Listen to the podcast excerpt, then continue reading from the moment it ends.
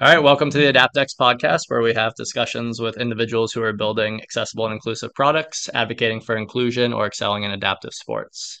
Our intention is never to speak on behalf of those with disabilities, but rather amplify their voice, ideas, and create other opportunities for businesses to become more inclusive. Today, we're joined by Tim Morris, a teacher, athlete, and author. Uh, six or seven years ago, Tim and I briefly met at the Bay State uh, half marathon. I found him on Facebook afterwards because I wanted to connect with him and kind of pick his brain about uh, fitness. And then all these years later, we reconnected, recently wrote three graduate level courses uh, for PE teachers on inclusion, accessibility, and universal design. Uh, you can find those on the education tab of our website if you're interested. But uh, today we'll talk about Tim's experience um, as a professional individual and um, an individual with a spinal cord injury. So, Tim, thank you for joining us. Awesome. Great to be here. Um, can you take me back a little bit to um, maybe before your spinal cord injury, what you were pursuing um, professionally and athletically? Yeah. Uh, geez, let's see.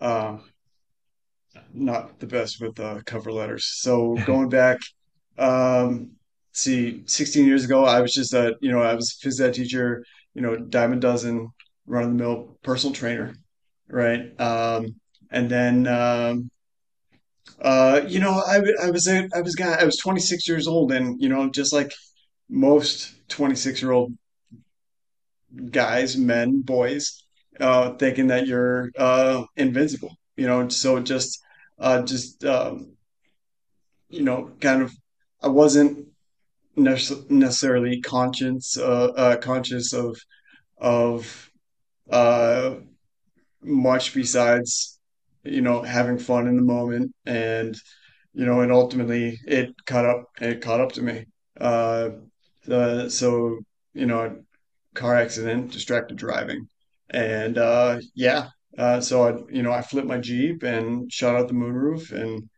the rest is history. But I woke up from my coma, and I was like, uh, wow, I really put myself at, you know, a, a disadvantage here, right? It's like, okay, I'm a phys ed teacher, but now two thirds of my body doesn't work, you know? Uh, that and you know as a personal trainer like how am i how am i going to do this?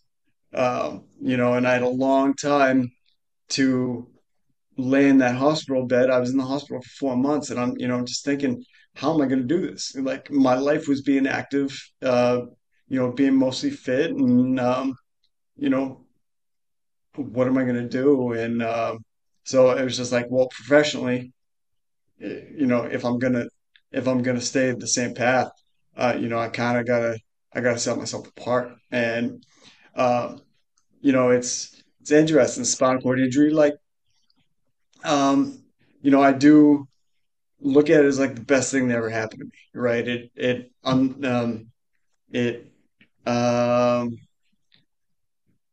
kind of like just opened my eyes to who I was and how I you know how I was um, my outlook on life. And really, I was before the before the injury, I was just a, a dude that talked a lot about what you know what I wanted to do.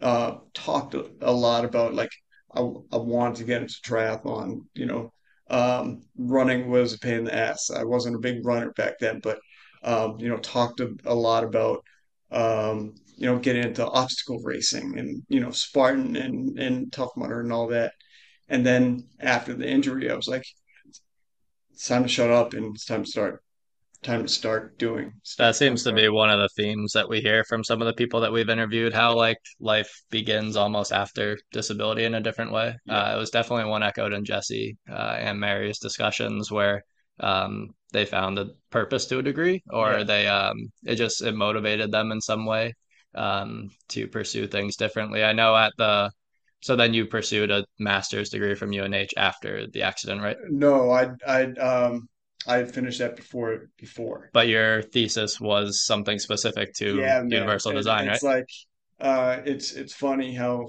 things work out. Yeah. Yeah, it my my colloquium, my thesis for my my grad degree was uh goal setting in an adaptive and inclusive phys ed setting. And you know, I uh turns out here we are, you know. That's um since hopefully the audience is is within the health and fitness professional um like field. Is is there anything that you learned from that thesis project that could be applicable to like a gym setting for people Yeah, with you, disabilities? you know what? It doesn't the visual, whether it's uh whether it's a a visual complication, an emotional complication, um, we're all we're all people, and everybody is capable of achieving um,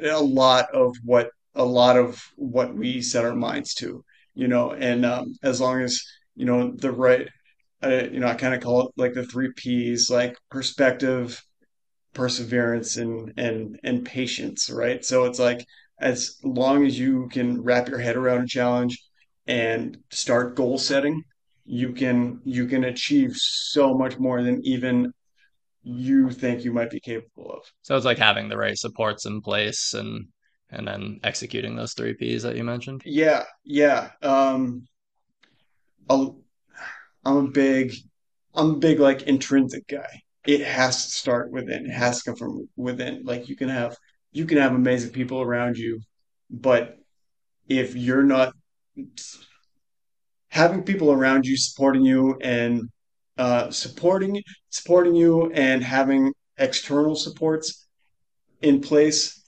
can take you to another level, but it has to come from um, within. You have to want it, and you have to put in the work.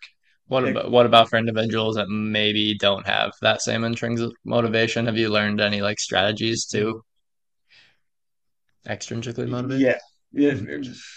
So this this is why I like working with you, man, because because you you you have a lot of depth. You know, you're very thoughtful, and you've for um, you've put a lot more um, um, effort and and thought into the way you approach your you know professionally, personally. Uh, I know you've been doing this for a while, and your story is great, but um, yeah. So people who don't have the drive or the motivation that something lights them on fire and you just have to fan those flames like you have to find a spark and and fan those fan those flames Yeah. and you know everybody has something that gets their heart racing a little a little faster Right. Yeah, we we see sometimes with some of our athletes with like intellectual disabilities where maybe maybe they don't have the executive functioning to realize like fitness is good for me because it's going to help me accomplish XYZ or it's going to improve my health in this way. So they can't always associate exercise with the positive outcomes. So it's like how can you motivate them to be consistent because that's essential obviously for them achieving what they need to achieve and maybe they don't know what they need to do intrinsically and that's where like us coaching them comes into play. But i think a lot of it's like creating the community where they feel supported. Like maybe they don't come to the gym because of the workout maybe they come because of the people. Yeah. Uh, so it's right. like how can you foster that community that's going to encourage uh, the motivation when maybe they don't have it intrinsically? Right. Yeah. Exactly. So like it starts by them wanting to come see their friends. And then you know if you have them and then if going back to goal setting like short term manageable tasks that you know it's like listen even just walking around the building once without getting winded yeah. is difficult but then they do it and they're hmm like oh okay can i do it twice? Yeah. You know? Stacking those small ones yeah. Hmm yeah. Yeah small you know small wins. A win's a win no matter how small you know and and um every it's it's different for everybody right and you know for for some um, it requires more work, but generally those are the people like that it's you it's much more rewarding yeah when when you're yeah able to help them. Yeah, for sure. Because like sometimes we when we work with really motivated athletes, like your role is to almost hold them back from doing too much. Yeah, And then you've got the athletes that need the more motivation. But like you mentioned, like that can be more rewarding because it's like you had an impact on someone that a lot of people haven't been able to have an impact on. Right on. After your injury, like what were those four months like? Kind of like what supports did you get? Maybe even like social emotionally, what what were your concerns outside of your capacity to do your job? Like what were your fears and Um, one thing, the big thing, uh, that was that was so huge for me was the people who I had in my life. I have uh, I have the I have the greatest group of uh, uh, my family, my immediate family, and my friends who are, you know, who have become family.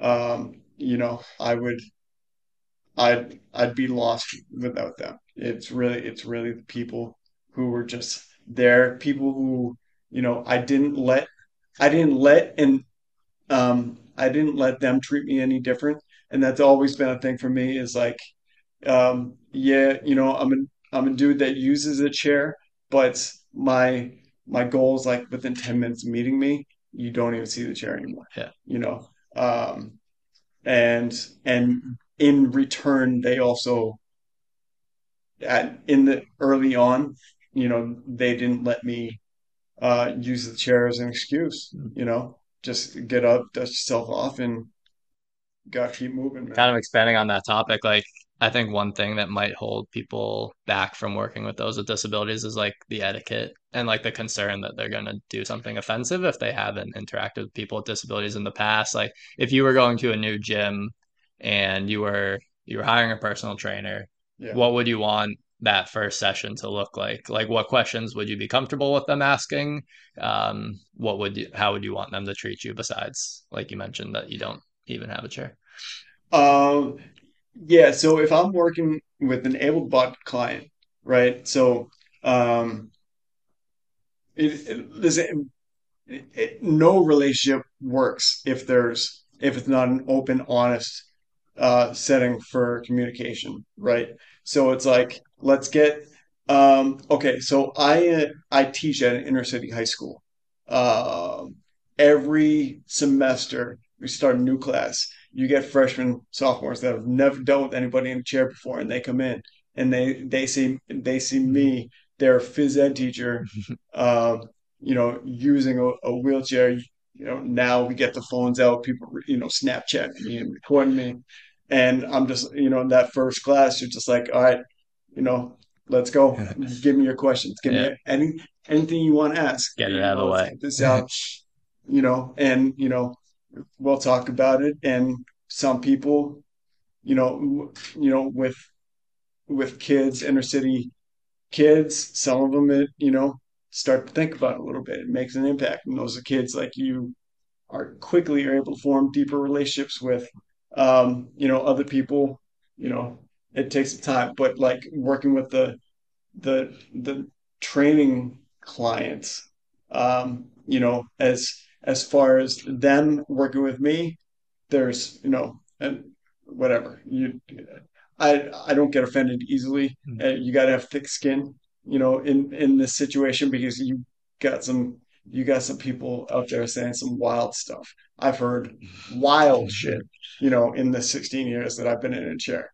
Um but at, as far as me working with them I'll offer up you know information and also you gotta you gotta massage personalities. Like when you're working in a service based uh, industry kind of like this we have to you know we have to understand that everybody is their own individual and you cannot um, i think not only for us but bigger picture um, people would be better off not having not generalizing not having assumptions about an entire community based on you know one or two one interaction or one or two people Yeah.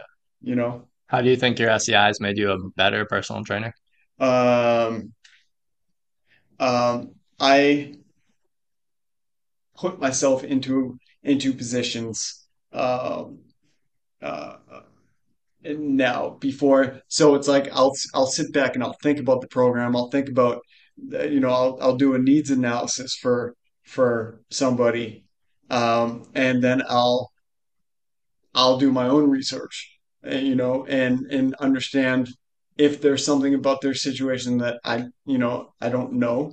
Um, I'll I'll do my own research and that you know I just like um you know you're the same way. We're lifelong learners, Mhm. you know, and um, uh, you know, the more people with diverse backgrounds I meet, the better I'm gonna be. Yeah. And it's just being a sponge and being empathetic to them and learning about them. And some people don't want to offer any information at all, Mhm. you know, and, and it's just like you got to respect that.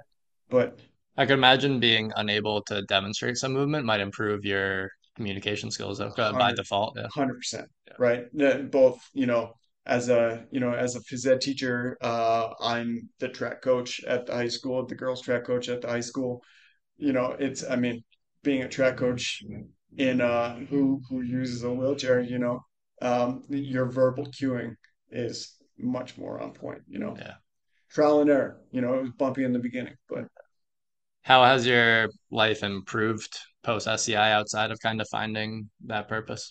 Yeah, man. So uh, it's all you know, like those those uh, perspective. It's all about perspective. I don't really have bad days. You know, I mean, I listen. I deal with a lot of shit. I go through a lot of shit. I deal with some stuff, right? And um, you know, it's it's not easy. Um, but I understand that I uh, I take accountability and I put myself, you know, uh, I put myself in situations where I make decisions that might have a negative um, effect on me, but you know, you, you try to learn from those experiences. Um, out, outside of that, like, you know, every day, every day is a gift, man. So it's like, um, it's all about perspective. It's like, uh, it's the, it, it's, it's cliche and it's been, you know, some Tony Robbins stuff, but it's like the, you know, the get to instead of have to, you know, uh, if you look at if you look at life and understand that, uh, you know, as tough as your situation may be, somebody out there always has somebody out there has it worse, and they are thriving. Like, and I also think a lot about my family and my, you know, and my friends and um, how much people have poured into me. I better damn, I, you Yeah. know, I for damn sure better show up and and live my life the best I can to, Yeah. you know, like pay it back and pay it forward. There's one I was reading a paper recently, and it was more in like the medical profession, so more physician space, but it was like 80% of doctors assume that people with disabilities have a worse quality of life and that they like resent their disability, but that doesn't appear to always be the case. Right. Um, so it's like sometimes even the people in the highest level of their profession are putting limitations and misconceptions and uh, per like a different perspective than the one that you actually adopt. And so it's like having the conversation kind of alleviates that and will actually give you insight into how someone actually approaches their disability instead of assuming that they're miserable in their Yeah, state. a hundred percent. I think there's a lot of that. Um, so one thing about myself now and and is, you know, I've always recognized that it's the people that you have in your life. So I surround myself with people who motivate me, uh, people who inspire me, right? So it's like we've done some projects together, and I look at you, you, you are motivating and um, and I don't like the word inspiration I was about to ask you that yeah, afterwards with like we we tend to ask everyone kind of like the inspiration narrative. Like, are you comfortable with people saying that you're inspirational? man, when I'm like that? when I'm at the food store and I'm like just, you know, picking out some frozen broccoli and somebody's like, "Man, you are so inspirational." I hate that. Yeah, well, Jesse was like, if I'm because we, I had the same conversation with Jesse, and she was like, well, if I'm actually doing something that's like beyond what you Yeah, would expect of me, then that yeah, you can call me motivational in that regard. And she's like, I like being motivational. I like hearing that how I approach life influences other people. But it's like the inspiration porn where you take someone with a disability doing a rudimentary task and you're like, wow, that's so awesome. Whereas like, while that's an well intended, it's it's just going to continue to change people's perspective of disability and like lower their expectations. yeah. Uh, exactly. yeah. You know, that's a that's a perfect way to put it. But um, So the inspiration narrative, if you're actually doing something where you're pushing beyond boundaries or you're excelling in your career, like that stuff can be motivational. yeah. So it's uh, I don't know. I I you I I I don't know. I You can be motivational in spite of your injury. yeah, totally, totally, right? Um, so those are the people I surround myself with, like people who motivate me, just people who I I I admire, admirational. I, that's the word. I like that word Because I. I, I think your propensity to take on students who might have more difficult backgrounds and give your time as the track coach, I think that stuff's motivational. The fact that you're in a wheelchair is just a an, another characteristic. Yeah, So, yeah, yeah, exactly. Right. So it's like as far as like avoiding avoiding bad days and putting you know one foot in front of the other and like really uh you, if you're if you're around people who like uh they just their energy sucks. They suck the life out of you. They're just exhausting to be around. Or you're around people who like push you to want to be better. Um there's a huge difference right? So it's like if you're having a, a difficult time like um maybe look at the the environment you're in. And that was one of the hardest things. It's like you know when you know relationships that like aren't serving you having you know having to to cut them end Yeah. them or you know put them at arm's length or whatever Right know after your injury, what was your environment like? Like, did you, what rehab hospital were you at? uh northeast rehab in salem And were you getting OT, PT? How how did your recovery kind of progress in those initial months? okay yeah so um it, it was great so it's like i uh it, it took some fighting but i got into uh Spaulding boston but i was already at um I was already at Northeast Rehab in Salem, New Hampshire. And I was kind of like a big fish in a small pond. I was the only SCI. Mm. And like, I was the youngest person there by like 20 years. So it's like, I also had like a friend from college who was an OT working there. And the, the PT that I was working with, like, he was a younger guy too. So it was like, it was, it was, you know, and I, and I was close to home at that point. So it's like, when I, I finally got into Spaulding, I ended up turning it down because it's like shit. But I, you know, rather be kind of like get work, be a place like where everybody knows your name, or you know, go to a place Yeah. where you got to start all over again. I chose to, I chose to stay where I was, and uh, then I, you know, and then I got out. Uh, initially, um, you know, I, um, I lived w- with family. I lived with my dad. I lived with my sister.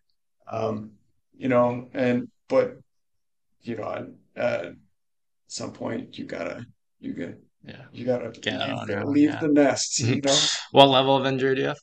uh, T three spinal cord injury. Was the capacity to walk ever on your radar? Uh, oh yeah. I, okay, so that was the first few years. I was fortunate because I had that safety net of family uh, the first few years, I really poured into walking again. Yeah. And like I, I'm not. I mean, I have. I got photos. I you know I'll show you. I able to freestand for seconds. Mm. Um, not second. You know, like up to a minute freestand.